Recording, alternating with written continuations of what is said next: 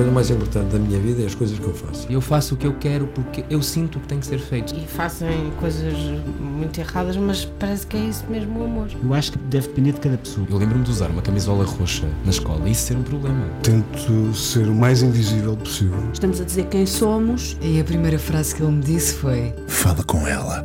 Há sempre uma resposta para todas as questões.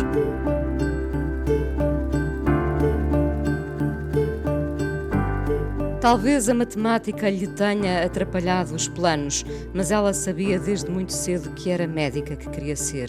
Aliás, basta vê-la a percorrer os corredores do hospital onde exerce medicina para perceber que a sua vontade abre portas, literalmente. Faz da necessidade dos outros a sua prioridade. Nasceu em Ribeirão há sessenta e cinco anos. A ideia de brincar aos médicos fez parte também do imaginário dela, mas começou a desenhar-se como algo muito sério. E o sonho nunca mais a abandonou. Andou num colégio de freiras. Julgo que tem fé para lá da ciência e nos seus planos iniciais estava a pediatria. Formou-se em medicina em mil novecentos e oitenta e cinco. Depois, o que imagino é desde sempre nela essa vontade de ir em busca de soluções. Dedicou-se aos cuidados paliativos há vinte e cinco anos. Veste a bata e a humanidade, sim. A vida dela é hoje um álbum de fotografias cheio de gente que, não sendo da família, lhe enche muitas das páginas da sua própria vida. Sei que tem muitas histórias tristes para contar, mas que as tenta sublimar, como ela própria diz. Escolhe ficar com o lado belo para que a memória lhe traga um sorriso. Especialista em cuidados paliativos, com muitos anos no I P O, está agora no privado. Gosta de ler e de ouvir música. Gosta de ficar acordada até tarde. Imagino que nesse silêncio possa arrumar o que viveu durante o dia. A esperança com que empurra os seus doentes, até quando a esperança teima em faltar. Nenhum doente ou profissional de saúde fica indiferente à passagem da médica Carolina Monteiro. A medicina assenta-lhe tão bem quanto a bata. Acima de tudo, uma cuidadora. Ela sabe bem o que é a empatia. Especialista em cuidados paliativos, a médica Carolina Monteiro, hoje no Fala Com Ela. Olá, doutora Carolina. Olá, Inês. Muito obrigada fe... pelas palavras. Obrigada eu por estar aqui. Tem fé para lá da ciência? Tem fé na ciência e, e para lá da ciência? Tenho, tenho fé. Uh, a, fé que, a, a fé que nos move, no fundo, é que consigamos ajudar os doentes a estar o melhor possível, a confortá-los e, e tentar controlar os sintomas, porque nesta área os doentes, quando nos surgem, são doentes eh, muito sintomáticos, muito, em sofrimento, portanto muito sofredores de tudo o que passaram e, e no fundo querem que sejamos rápidos, e é um bocadinho também essa, o nosso objetivo, no fundo a nossa fé, a nossa esperança, porque a nossa esperança é diferente, se calhar, das outras especialidades da, da medicina, não é? Porque sabemos o que, o que aí vem, mas uh, temos que, que ter um objetivo definido e, e no fundo, é isso que, que nos move para, para ajudar qualquer um que, que vem ter connosco. Tem que carregar mais nessa esperança. Uh... Se a medicina também se move, a esperança nos cuidados paliativos... a esperança tem que ser ainda mais nutrida, mais alimentada. Claro que muitas vezes a, a nossa esperança é diferente da esperança que os doentes ou os, os familiares querem, não é? Eles têm sempre, ou querem ter a esperança de ficarem melhores, se não curar, mas pelo menos ficarem melhores. A nossa esperança é que eles estejam o melhor possível enquanto a vida lhes, lhes permitir. Portanto, a nossa esperança é diferente, não é? É uma esperança que nos move a nós, mas que, no fundo, depois, quando, quando há essa empatia que falou inicialmente, quando, quando começamos a conhecer uns aos outros, esta, esta esperança depois conjuga-se. Portanto, e, e o objetivo de todos acaba por ser, por ser comum. Os cuidados paliativos são uma espécie de teia, não sei porquê, mas veio-me à cabeça, uhum, a imagem da teia, uma teia urdida para o bem-estar de quem dela depende. Uhum. Uh, daí a importância, e fala muito da importância das equipas multidisciplinares. Okay. Porque uh, uh, não é só impossível ser feliz sozinho, é impossível ajudar os outros que precisam de nós se não trabalharmos em equipa, não é? Uhum. Exato. Sabe que o termo paliativo vem de pallium, e pallium é manto. Portanto, eh, aquilo que os cuidados paliativos se propõem é como colocar um manto sobre, sobre o doente e sobre as pessoas em, envolvidas, que, que estão envolvidas com, com o doente, e no fundo aquilo que os cuidados paliativos pretendem é abordar o doente em, de várias formas. É, nós habitualmente dizemos... A tal abordagem holística, é não é? É isso, o tratamento holístico, por isso que os cuidados paliativos não, não são exercidos só pelo médico. Uh, uh, nem só pelo enfermeiro, portanto tem que haver um, uma equipa multidisciplinar e que engloba várias, várias especialidades, portanto para, para que consigamos chegar a todas as vertentes das necessidades do doente e sempre uh, com a nossa preocupação também focada nos, nos cuidadores, quer pelas necessidades uh, em termos de ajudá-los do ponto de vista emocional, mas também muitas vezes também do ponto de vista social, porque é preciso resolver uh, problemas que, que ou estavam quiescentes ou que pelo menos se descobrem nesta, nesta fase, porque nós temos que abordar toda a gente para tentarmos perceber que núcleo familiar está ali envolvido. Uh, não nos focamos só no doente, claro que o, o doente é o nosso foco principal, mas se não cuidarmos de quem cuida destes doentes, nós não, não, não vamos ter uh, resultados, uns bons resultados no fundo. Uh, uh, e a, a especialista em cuidados paliativos tem cuidado consigo própria? Tenho, uh, tenho. Uh, eu costumo dizer, eu gosto muito de estar em casa, e é em casa que eu carrego pilhas, como eu costumo dizer. Uh, gosto muito de, de, de ver séries policiais, que não tem nada a ver, só se vê gente aos tiros, ou pelo menos começam com a morte de, de, de alguém. Mas gosto, como gozam comigo, de me fazerem a pergunta, quem é o assassino? Que eu estou sempre à espera, quem é o assassino? Eu, no fundo, quero resolver a questão. Se calhar isto está focado também naquilo que, eu, que é o meu trabalho no, no, é sempre, no dia-a-dia. É sempre a, pro, a procura de soluções. Sempre. Curioso. Gosto de... Claro que nos filmes aquilo, há ali coisas que a gente vê que são impossíveis, mas pronto, a gente passa essa fase e... e e tenta distrair um pouco, porque é uma realidade que não é, que não é nossa, não é?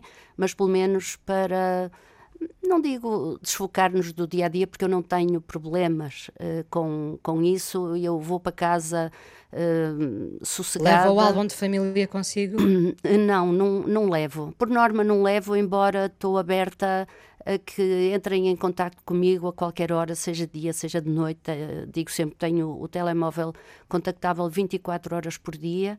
Também só consigo fazer isto agora porque o número de doentes que eu tenho atualmente é muito inferior àquilo que eu tinha quando trabalhava no I P O. Não podia dar o contacto a centenas de pessoas porque o, o, o mundo de, de doentes era completamente diferente, não é?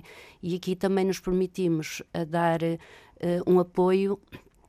Que, que quando trabalhava no I P O era muito complicado, porque tínhamos, aqui também temos gente longe e tentámos através de um telefonema uh, ajudar ou pelo menos evitar, que é isso no fundo que, que esta ajuda à distância pode fazer, é evitar que os doentes andem a saltar de sítio para sítio, que tenham que à meia da noite ir para uma urgência, uh, onde vão encontrar uma equipa que uh, não os conhece, Uh, não lhes vão dar a atenção, no fundo, merecida, não os vão ver, com, se calhar, com o mesmo olhar que, que nós estamos a vê-los, e mesmo os próprios doentes também não querem isso, os familiares também não querem, querem o nosso contacto, a nossa atenção, e nós, às vezes, à distância de uma, de uma chamada, uh, conseguimos fazer isto. Acabei agora, quando desliguei o carro, Uh, de acabar de, de atender uma chamada, sei que o telefone já está ali a, a, a tocar, mas ficará para, para depois, mas às vezes consegue-se este, este apoio... Encurtar distâncias com o telefonema. Sim, e evitar o desconforto que muitos doentes têm muita dificuldade em se deslocar. E, e isso é uma forma de nós podermos ajudar, porque conhecemos os doentes, já conhecemos a família, e a família também, tendo, tendo no fundo confiança em nós, sabe que à distância nós, aquilo que nós estamos a propor fazer eh, será com certeza bem aceite. Muito antes dos uh, cuidados paliativos já era uma cuidadora? Já. Em retrospectiva, acha que sempre foi uma cuidadora, doutora Carolina? Olha, eu sempre fui assim um pouco uh, preocupada com aquilo que andava a fazer. Eu quando comecei a trabalhar acho que não percebia nada de medicina. Comecei a trabalhar num, num centro de saúde e, e já ali a minha, a minha vontade, trabalhei numa, numa zona uh, próximo de industrial, perto de Guimarães, e tinha muita gente naquela região muito deprimida. E, e é fácil prescrever uh, antidepressivos a qualquer pessoa, não é? Só que os antidepressivos fazem a pessoa sentir-se melhor, mas não resolvem o problema quando, quando uh, ajudam a sentir-se melhor. E muitas vezes eu dizia-lhes, olha, temos aqui tanto, tantos pinheiros, bolsas, como nós costumamos uhum, dizer aqui. Bolsas, sim, uh, sim, sim. Vá lá para o meio, dê uns gritos, que isso vai fazer-lhe bem. Quer dizer, no fundo, era a forma delas conseguirem fazer alguma catarse da pressão em que, em que andavam, se calhar em que se, se sentiam. Uh, portanto, a minha preocupação já ajuda, ia um pouco ajuda, além confirma. Só de prescrever um fármaco. Acho que o nosso trabalho tem que ir além disso.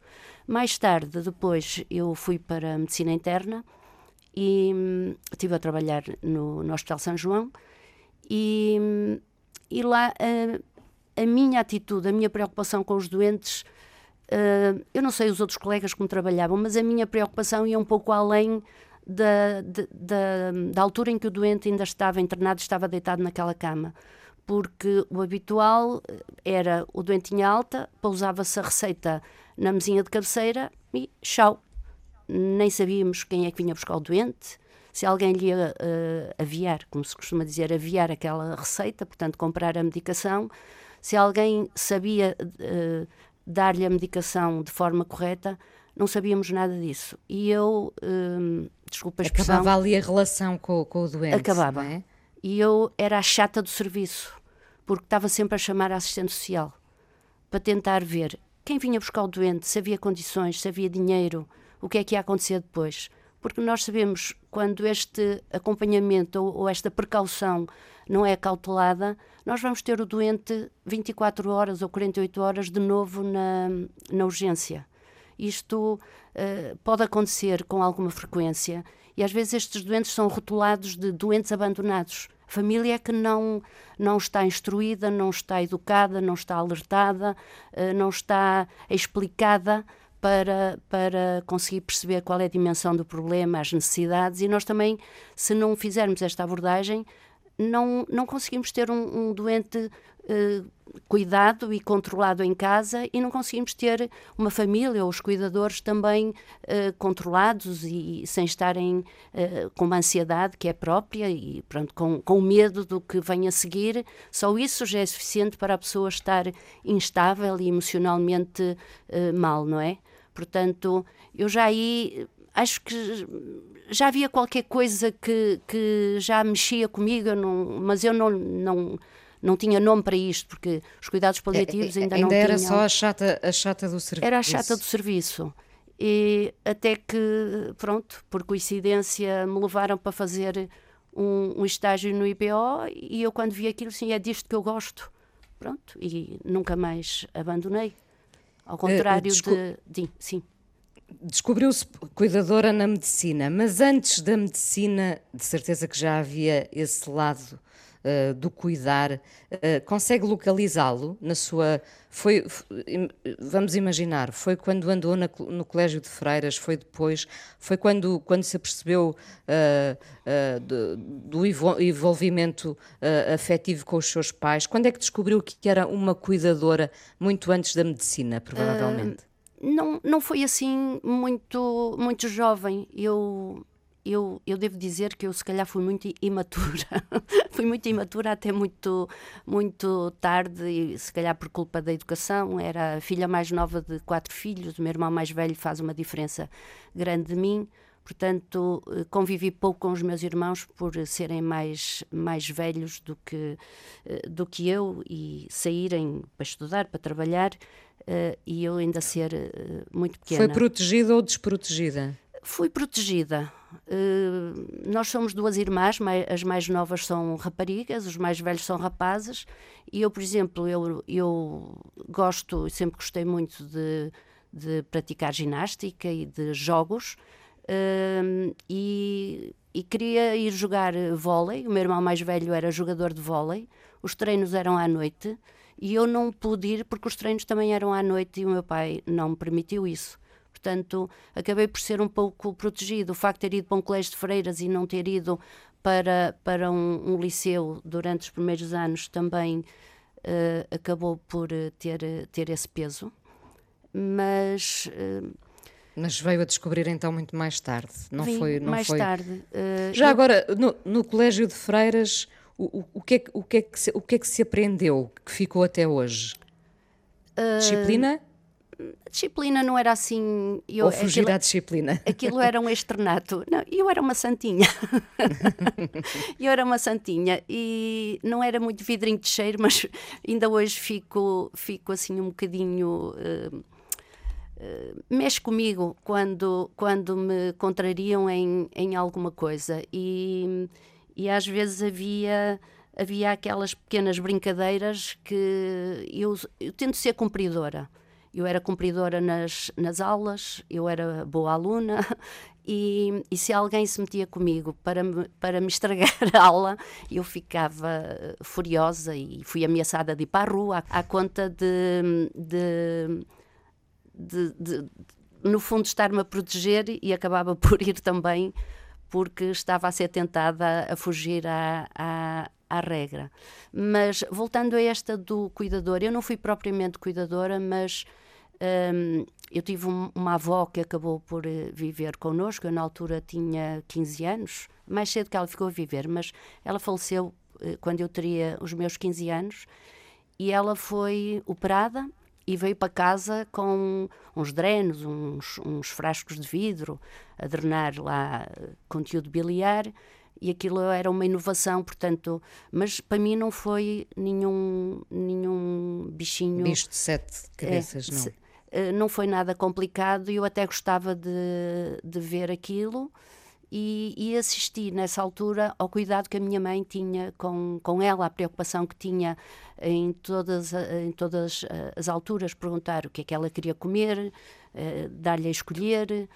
quando ela não queria que lhe falassem em, em comida. Portanto, eu percebo hoje isso e posso-me reportar para essa altura em que o que acontece muito com os doentes, não é? Os doentes, numa fase mais avançada da doença, eh, perdem capacidade de comer, eh, pronto, por diversas razões, ou porque emocionalmente estão deprimidos, eh, ou também porque a própria doença às vezes também eh, condiciona isso. Mas, voltando para trás, quer dizer, acabo por... por ver já isso espelhado quando eu, quando eu tinha essa, essa idade. Eu tinha uma, uma ligação com a minha avó, portanto isso acabou por ser importante e, f, e ficaram essas imagens. Acho que hoje ainda consigo ver o vidro, o tubo, isso tudo lá, o, o frasco de vidro. Portanto, não participei nos cuidados porque a minha mãe fazia isso a cem por cento, a cem por cento, mas estava presente. Uma cuidadora informal? Sim, mais, a sua mãe. mais sim, a minha mãe, sim, cuidadora informal. Doutora Carolina, já vamos continuar a falar e, e sobretudo também dos cuidados paliativos. Uhum. Uh, vamos à primeira canção. Uhum. Uh, escolheu o George Benson com uma canção que nós vemos normalmente, ouvimos, ouvemos associada uh, à Whitney Houston, uhum. uh, mas o original, e devo dizer que, que fiquei a saber isto consigo, Uh, o, original, o original é do George Benson, The Greatest Love of All. Uh, é, uma, é uma canção que a acompanha?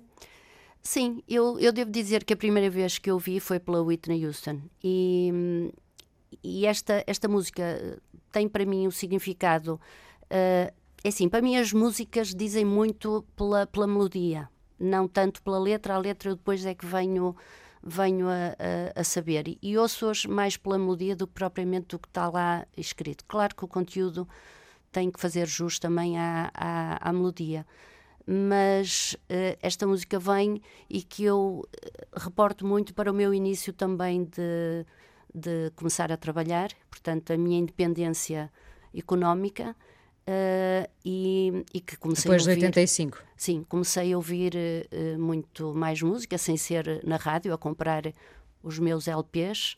Eu antes, pronto, eu gosto muito do, do som, do som Motown e, e comprava os vinis, isso tudo, mas depois uh, comecei a, a ouvir outras coisas, também tinha mais tempo porque estava a viver sozinha, deixei a família, fui vi, trabalhar para fora e fora cá dentro. E, e isso também fez-me... A música sempre me acompanhou e era uma coisa que eu, chegando a casa, sempre a música é no carro, é em casa, em todo lado, tem que andar comigo. E como eu costumo dizer, quando saio do trabalho, eu chamo ao carro, o meu, o meu consultório é ambulante, porque aproveito para fazer chamadas telefónicas que não tive a oportunidade de fazer durante o dia, ou mesmo atender o telefone quando me ligam, mas mal desligo, a música tem que estar presente, portanto... Que bom. Ainda tem essa coleção de vinil? Ainda tenho, ainda tenho. Não tenho é, é prato, porque mudei de casa já há bastantes anos e, e nunca montei a aparelhagem como devia ser e aquilo está tudo arrumado e nunca mais ouvi... Eh, Uh, vinis, portanto. Mas, mas nunca é tarde para, para montar os não, discos? Não, não. Uh, tenho, tenho é, pouco tempo para chamar alguém para me fazer isso. Ah. Porque antes conseguia fazer isso sozinha, mas não. agora já não consigo, porque a aparelhagem já é outra. Precisa de alguém para, para cuidar desse, desse sim, lado. Sim, desse lado mais prático. Claro. Vamos então ouvir George Benson, The Greatest Love of All, e já voltamos à conversa.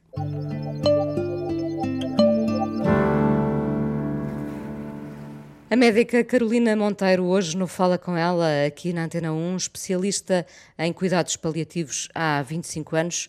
Doutora Carolina, estes cuidados paliativos uh, terão começado há mais de cinquenta anos por causa da quimioterapia? Sim, uh, eu posso resumidamente contar aqui uma pequena, a, a pequena história que, no fundo, que, que alude uh, ao início dos cuidados paliativos. Um, Isto, mais ou menos pelos anos sessenta, a quimioterapia era muito parca nos seus resultados, não é? Quem, quem começava a fazer quimioterapia teria pouco tempo de vida, porque não, não tínhamos os resultados que hoje temos nos tratamentos dos doentes oncológicos. De maneira que ou o doente começava a quimioterapia, mas vivia pouco, ou o doente não tinha indicação para fazer quimioterapia e vivia pouco, porque quando era feito o diagnóstico também o doente teria pouco tempo de, de vida. E há uma, uma senhora, uma jovem na altura, uh, Cicely Sanders, uma inglesa, que tem também um percurso de vida uh, um bocadinho diferente do, do habitual, porque ela era aluna de, de, da área de economia e gestão, e quando uh, vem a Segunda Guerra Mundial, ela resolve deixar a faculdade e, e vai estudar enfermagem, vai para um hospital. Só que ela era muito alta, um metro e oitenta e tal, qualquer coisa assim, e teve um problema nas costas e não pôde continuar a exercer a profissão de enfermeira, porque é preciso pegar nos, nos doentes. Então ela resolve formar-se em assistente social. Portanto, e nesta, nesta sua fase ela vai conversando com, com os doentes e começa a descobrir que o doente... é mais qualquer coisa do que aquela pessoa que está ali deitada na cama com dores, a passar mal, que não consegue dormir, está isolado, não tem família, porque no fundo ela acabou por trabalhar já nessa altura com doentes com um diagnóstico de cancro. E ela discutia muito isto com os médicos, não pode ser, vocês não podem ir lá, só estão cinco minutos, olham para os doentes, fazem isto, fazem aquilo, mas é preciso mais. Até que um médico lhe diz, olha... Uh, se, se fosses médica, talvez conseguisses que a tua, a tua voz, aquilo que queres transmitir, seja mais ouvido, porque sendo assistente social não vais a lado nenhum. E ela então uh, foi para a medicina. Portanto, e acabou a medicina também já muito próximo dos quarenta anos e, e prometeu uh, a um dos, dos doentes, com quem ela também manteve uma, uma, no fundo um, um amor platónico, que um dia iria construir uma casa onde pudesse colocar lá estes doentes e dar-lhes um, um cuidado total, porque ela achava que os doentes estavam num sofrimento total, a que ela designou de dor total. Esta dor total não era mais do que somatório do sofrimento físico que os doentes tinham, porque tinham uh, dores uh, e outras, outros, outras queixas, uh, mas também tinham sofrimento espiritual, tinham a, a sua desinserção social, portanto um sofrimento social, uh, e com, com todas as componentes. Este somatório dá aquilo a que chamamos, e ela chamou de dor total. E, e ela consegue, de facto, depois correr mundo e construiu o primeiro hospital de cuidados paliativos, que é o Saint Christopher's Hospice, em mil novecentos e sessenta e sete. Uh, só mais tarde, um canadiano, o doutor uh, Bal, uh, Mount Balfour, que era um urologista, que se interessou também muito pela área da, dos paliativos, e ele é que criou o conceito de cuidados paliativos. Portanto, cuida, cuidados holísticos, o tal pallium, que vem desse tal uh, manto. Portanto, e aqui começou muito a associação com os doentes oncológicos. Mas na altura também depois vem a SIDA, não é? A SIDA começa a, a aparecer ali nos anos oitenta e, e pouco. Sim. Uh, os doentes morriam muito rapidamente e muito mal. E, e então os cuidados paliativos também se estenderam também aos doentes com, com SIDA. Daí que aquilo que vemos nos livros de texto, nos, nos primeiros, logo começaram a falar naquilo que se fazia em doentes oncológicos e doentes também com, com SIDA, e hoje não. Hoje os cuidados paliativos uh, são, têm um, uma extensão que abrange muitas outras uh, situações de, de doença.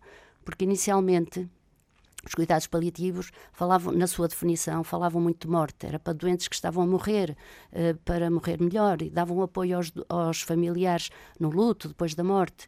E isto, mais tarde, isto foi nos anos noventa, que a Organização Mundial de Saúde resolveu pegar nisto e lançar o conceito de cuidados paliativos, para que todos começassem a falar a mesma linguagem, como eu costumo dizer. Uh, mas em dois mil e dois fez uma revisão da definição. E a definição, então, passou a ser... Uh, cuidados para doentes com doenças graves, graves e, no fundo, crónicas, e que in- inevitavelmente vai conduzir estes doentes à morte. Mais dia, menos dia. Pode ser anos, pode ser uh, meses ou dias.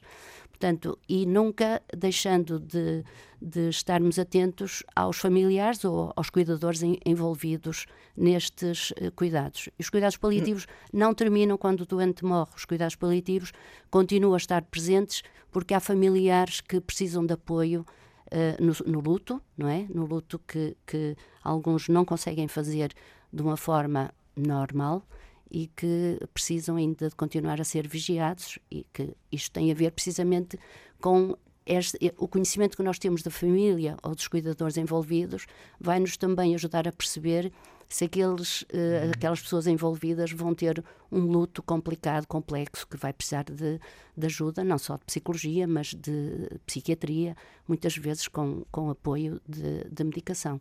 Portanto, no é um no bocadinho... fundo, o que me está a falar é, é porque eu sei que, que há, o conceito é muitas vezes estigmatizante, as pessoas assustam-se com a ideia de Exatamente. Cuidados paliativos, não é? É importante também dizer que não falamos sempre... Não, não estamos sempre perante o fim. Não. E não, aliás, eu ouvi a doutora Carolina uh, falar, teve um doente ou uma doente durante onze anos, sim, verdade? Sim, sim. Uh, e, e na verdade aquilo que me estava a relatar é uh, até um trabalho de continuidade, sim. No sentido em que para lá do doente se dá, se dá um trabalho contínuo de apoio, por exemplo, à família do doente, não é? Exatamente, exatamente. No fundo, as pessoas ainda, ainda associam muito os cuidados paliativos à morte. Assim como é isso, associam muitas sim. vezes, se a gente tem que prescrever a morfina, acham que a pessoa já vai morrer. Não é isso, porque a morfina usa-se para diferentes situações, para além da dor, e não é, e não é só para controlar uh, a dor, e tanto se introduz morfina como se retira quando ela já não é uh, necessária. Mas as pessoas ainda têm muito este estigma da, da morfina também associada a fim de vida. Então, cuidados paliativos, nem pensar. Agora, aquilo que, que também... mas isto ainda está muito, muito difícil, porque não há, não há equipas, não há capacidade em termos de, de recursos humanos para cuidar de, de doentes com necessidades paliativas noutras áreas, mas na insuficiência cardíaca, os doentes vivem muitos anos com insuficiência cardíaca e a insuficiência cardíaca não tem, não tem cura em, em muitas uh, situações, portanto, e sabemos que um dia, mais cedo ou mais tarde, o doente vai sofrer e vai acabar por falecer da, da evolução da insuficiência cardíaca. Assim como, por exemplo, as demências. As demências não têm cura, não é? Toda a gente sabe disso.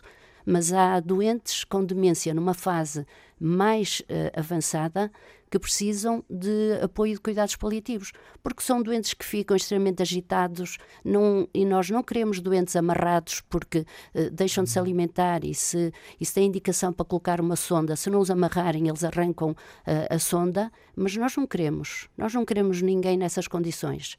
Portanto, temos formas de ajudar o doente a estar mais tranquilo e a poder passar o resto do, dos seus dias, dos seus meses ou dos seus anos, porque os doentes com demência podem viver também muitos anos, uh, com algum conforto, sem, sem estarem nestas condições que para nós são, são bárbaras e que são contra a, a nossa filosofia, porque nós queremos promover o conforto, não é? O bem-estar, e não, o sim, bem-estar. E, e, não, e não estarmos a contribuir para mais, mais desconforto, aquilo que, que nós muitas vezes... Uh, e isto faz parte de, de, dos nossos objetivos, é não vamos criar mais sofrimento do que o próprio sofrimento que a doença já está a, a causar.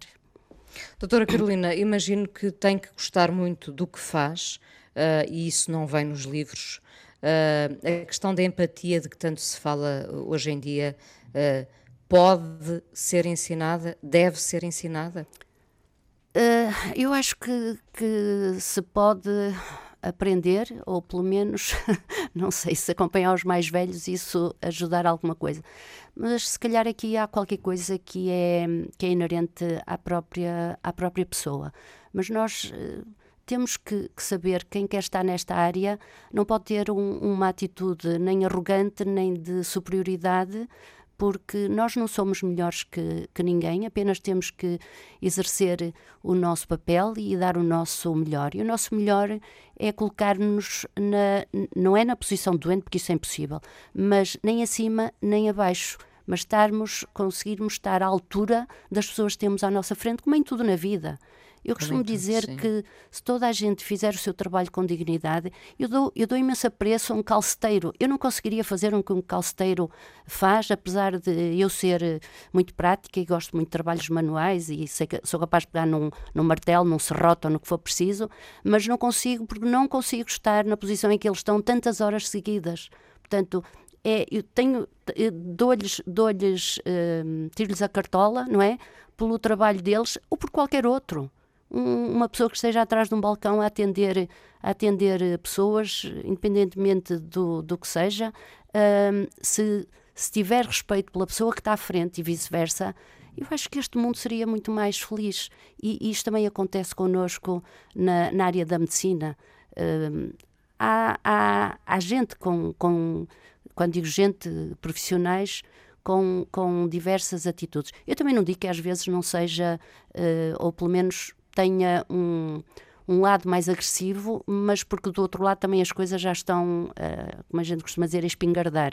Isso já me aconteceu e, e não, não tenho uma tampa muito pesada, às vezes salta-me a, a, a tampa, mas uh, tento, tento controlar-me, porque isto, isso educa-se, não é? Isto tem, tem que saber uh, estar. Se não sabemos, então não estamos no sítio, no sítio certo.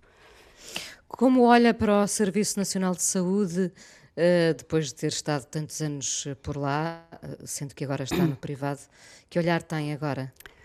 Está, vou dizer que está mal, porque está mal. Ninguém, ninguém pode dizer que o Serviço Nacional de Saúde está bem e, e infeliz das pessoas, de facto, que não têm outra, outra possibilidade. Uh, podem-me acusar de eu ter deixado o Serviço Nacional de Saúde... Uh, ir para o privado e estar um bocado a contribuir para isso, mas eu penso que uh, mudei, eu mudei por, uh, no fundo por questões pessoais, por ir também uh, começar um, um, um novo projeto, mas ao fim destes anos em que estou agora no privado, eu vejo que consigo ajudar pessoas que, mesmo dentro do Serviço Nacional de Saúde e na situação de fragilidade, de doença descontrolada, que não estão a ter essa resposta. Estamos a falar de, de doentes que estão num sofrimento atroz e a própria família envolvida. E eu tenho essa possibilidade, enquanto o Serviço Nacional de Saúde não consegue agarrá-los, não, não consegue metê-los, no fundo, isto é quase como um tapete rolante, eles precisam de pôr o primeiro pé no tapete, ok, depois já vão. Mas o, o problema está em entrar, em conseguir, e conseguirem apoio de um serviço de cuidados paliativos está com muita dificuldade, portanto, há muita dificuldade neste momento em os doentes terem acesso às consultas. Então, o internamento, muito mais, porque há poucas unidades de, de internamento e, e isso torna, torna esta situação muito, muito difícil. Portanto, eu acho que pelo menos tenho conseguido ajudar aqueles doentes que querem manter-se no Serviço Nacional de Saúde, mas estão ali num tempo de espera que é, é, é torturante. E eu pelo menos acho que faço um bocadinho essa, essa diferença, nem que seja ir lá uma vez a uma consulta, pode fazer a diferença para os ajudar, se eu conseguir, a estarem um bocadinho melhor em termos sintomáticos e saber que têm ali pelo menos um apoio se precisarem, sabendo eu que não têm possibilidade de continuar lá muitas vezes por questões económicas, mas pelo menos há ali uma pequena ajuda. E o facto também de eu conseguir também fazer domicílios, isso também me permite que doentes que querem estar em casa, Uh, que lhes seja permitido essa, essa possibilidade, pronto, porque temos essa, essa capacidade também de continuar a apoiar independentemente da valência em que o doente necessite, quer seja na consulta, quer seja no domicílio ou quer seja no, no, no internamento. Olhando para estes vinte e cinco anos nos cuidados paliativos, podia de facto fazer um álbum de família de gente que não é da família? Sim, há algumas situações. Não tenho assim muitas memórias porque tento apagá-las, mas uh, há algumas situações que, que, que ficam, porque eu fico, uh, uh, fico com uma mágoa que para mim persiste. Eu tenho, eu tenho uma, uma certa dificuldade às vezes em esquecer. Não se trata de perdoar nem perdoar, porque aqui nem tenho nada que perdoar, as pessoas são como são, uh, mas... Um, porque algumas nem sabem o que estão a fazer, porque nem têm essa capacidade, de, conscientemente nem têm essa noção, mas um, fica a mágoa de nós sabermos aquilo que, que nos damos e, que, e aquilo que, que colocamos o nosso no, no cuidado aos doentes, de, de termos de termos uh, essa, esse lado contrário, portanto, esse repostar. Mas isto tem a ver com as pessoas não aceitarem uh, o que está a acontecer com... Até é, são familiares, mas os familiares que fazem isso, não estarem Entrar a aceitar... Entrar em negação, sim. Sim, sim. Uh, em negação, e às vezes também há ali muita patologia, muita doença mental também à mistura. Uh, não, não, não conseguirem estar ao nosso lado e, e, no fundo, fazerem o mesmo caminho que nós queremos, que é ajudar o seu ente, o seu ente querido, não é? Uh, mas, por outro lado, a gente tem, tem a noção do, do trabalho que, que fez, que foi é sempre o, o nosso melhor. Uh, é um trabalho em equipa, uh, tentamos todos uh, estar em uníssono. Uh, daí que todos os dias falamos sobre os doentes que, que temos, temos sempre uma informação muito atualizada e, e também somos uma equipa muito terra a terra, não, não há cá uh, grandes hierarquias entre, entre nós, quando eu digo nós, médicos e, e, e enfermeiros, e, e há de parte a parte liberdade, liberdade no sentido de, de ninguém está dependente, ai não vou fazer isto sem perguntar aqui, ai não vou fazer aquilo sem saber se estou autorizado, não, as pessoas sabem o que estão a fazer, têm informação todos na, na área, portanto uh, o nosso trabalho é para o bem comum dos, uh, dos doentes e só assim, num, também o trabalho em equipa é fundamental porque quando um não está bem, a equipa não está bem. E nós depois temos que nos apoiar e, e, e, e discutir entre nós o que, o que fazer. doutora Carolina Monteiro, o que é um dia bom para si?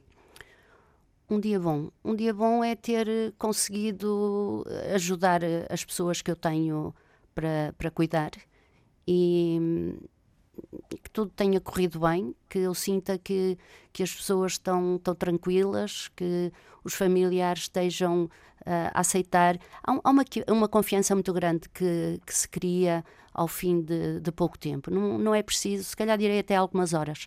Uh, há uma confiança, porque se não houver essa confiança, uh, o nosso trabalho, como nós às vezes costumamos dizer, temos ali muita pedra para pa picar.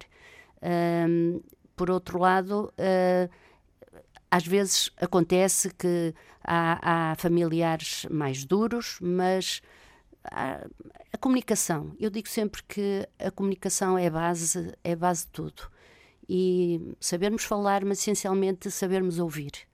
E isso é muito importante porque, como tudo, nem, nem tudo é perfeito na, nas vinte e quatro horas da equipa a, a trabalhar. Uh, Os enfermeiros, de facto, são quem está mais tempo envolvido com, com os doentes, embora eu, por norma, não me venha embora sem, sem passar pelos, pelos quartos todos a ver se, se está tudo bem, se é preciso alguma coisa, porque às vezes a medicação que se põe de manhã à tarde já é preciso mudar, porque o doente não, não é um doente constante, é um doente que precisa de, de, de uma mudança, às vezes, rápida. E às vezes chego a casa e à noite os enfermeiros ligam-me e está a acontecer isto, o que é que eu faço? Posso dar assim, posso dar assado?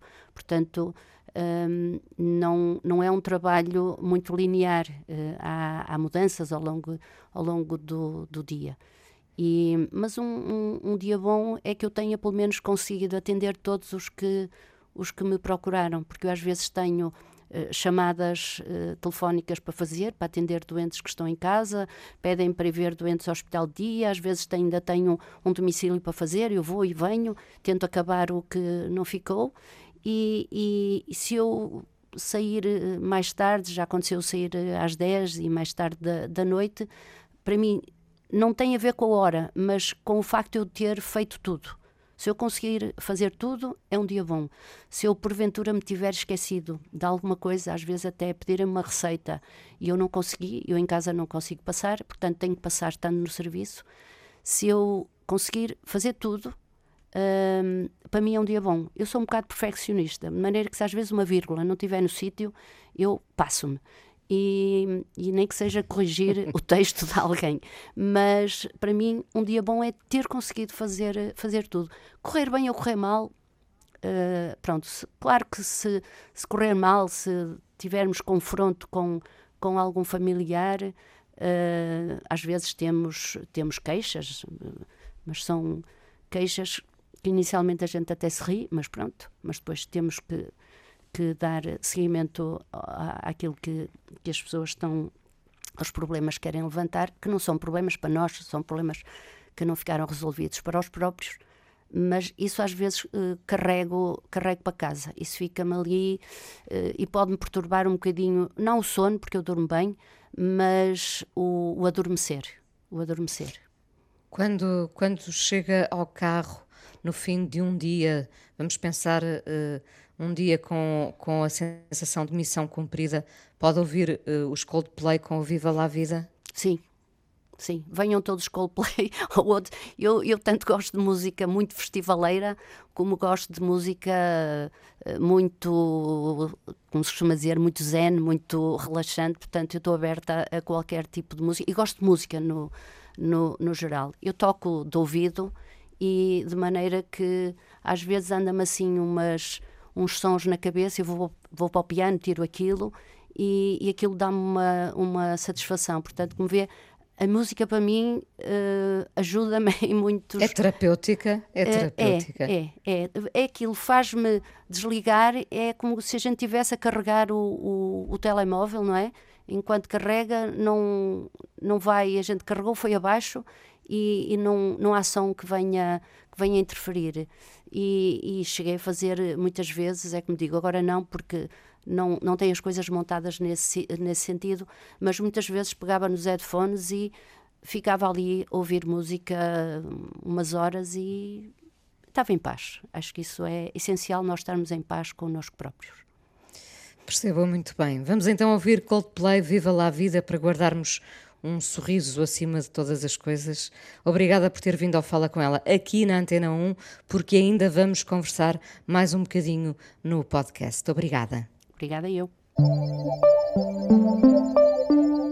A médica Carolina Monteiro, hoje no Fala Com Ela, especialista em cuidados paliativos já há vinte e cinco anos. Uh, já aqui dissemos uh, que, que as pessoas ainda se assustam muito com, com, com esse conceito dos cuidados paliativos. Uh, no caso da doutora Carolina, uh, sei que usa também o humor como arma. É por ser minhota?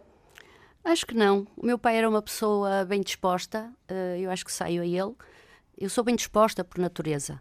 E às vezes chego ao serviço e dizem-me, está mal disposta. Eu disse, não, puseram-me mal disposta, porque eu acordo sempre bem disposta. Gosto de acordar com muita luz, ouvir o chilrear dos, dos passarinhos, logo pela, pela manhã, uh, e estou sempre bem, bem disposta e saio sempre já de mangas arregaçadas, nunca tenho frio de manhã, embora sou uma pessoa muito friorenta, que acho que é o calor da água, o calor de tudo enquanto mexo para sair. Mas uh, tive uma fase quando estava na faculdade que era louca por anedotas e contava anedotas e, e, e, e a minha vida era, tinha sempre uma anedota para qualquer situação. situação. Agora já não me lembro nada de anedotas, uma coisa disparatada ou outra, mas o meu pai tinha assim um humor, um humor às vezes assim... Era engraçado e também de qualquer coisa dizia assim, olha, este se calhar ainda pensa que é assim assado, portanto, a propósito de uma coisa qualquer. E eu lembro uma vez, ele tinha uma unha negra que tinha pisado um dedo e ele tinha ido a Angola em, em serviço e quando voltou, um dia estávamos à mesa, olhou para a unha e disse, olha, esta unha deve, ainda deve pensar que, que, que veio de Angola, porque por estar assim escura. Portanto, dizia assim uns disparates às vezes que não, não tinham noção, mas por, por brincadeira, sem, sem querer magoar ninguém, nem, nem nada. E eu acho que a boa disposição pode estar sempre presente, mesmo nos cuidados paliativos. Nós somos um bocadinho loucos em cuidados paliativos, somos todas pessoas muito bem dispostas. É hum, E muito brincalhonas. E sobretudo, e sobretudo que se tentam adaptar ao doente que têm pela frente. Claro, tem, tem que ser. Não, não podemos falar a mesma linguagem, nem ter a mesma atitude com todos os doentes quando a gente não os conhece, não é? Quando sentimos que há uma receptividade do, do outro lado, bora lá, podemos... podemos estar um bocadinho mais, mais à vontade e também cada coisa que vamos dizendo também estamos a ver se estamos a abrir caminho ou estamos a construir muros, não é? Portanto, isso também, lá está, tem a ver com a nossa prática, com, com o conhecimento que vamos adquirindo ao, ao longo da vida e tentando conhecer um bocadinho o, o outro, não é? Oh, doutora Carolina, queria ser pediatra no início e acabou quase no oposto a isso. Exatamente. Se é que se pode falar em, em oposição dentro da medicina, é um não bocado, é? Eu vou-lhe contar uma coisa, que hum, os serviços de cuidados paliativos uh, podem-se comparar um bocado aos serviços, de, às unidades de neonatologia, porque assim como há crianças que têm dificuldade em começar a viver, as unidades de cuidados paliativos também servem para ajudar pessoas que estão com dificuldades para, para morrer. Consegue perceber uh, sim, sim, sim, o, o claro. encontro destes claro, uh, polos, claro. não é? Portanto, é um bocadinho, é um bocadinho isto que, que acontece, quer dizer, a gente começa a vida e termina. Eu, outra coisa, também costumo dizer muito que uh, se morre conforme se vive. E, e para mim, por exemplo, é muito importante saber como é que a pessoa era antes de, porque às vezes só conhecemos as pessoas numa fase muito final, nem conseguimos perceber qual era a personalidade da pessoa, nem nada, porque a pessoa já está tão, tão uh, alterada, mesmo do ponto de vista cognitivo, já não tem às vezes capacidade de comunicação, ou se tem, já não tem nada a ver com a pessoa que era antes.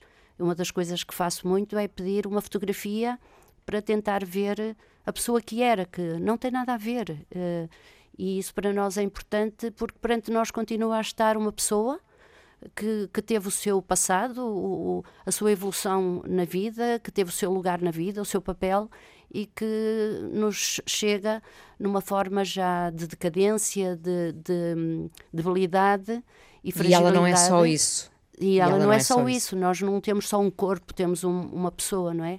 E eu costumo dizer que se morre como se vive.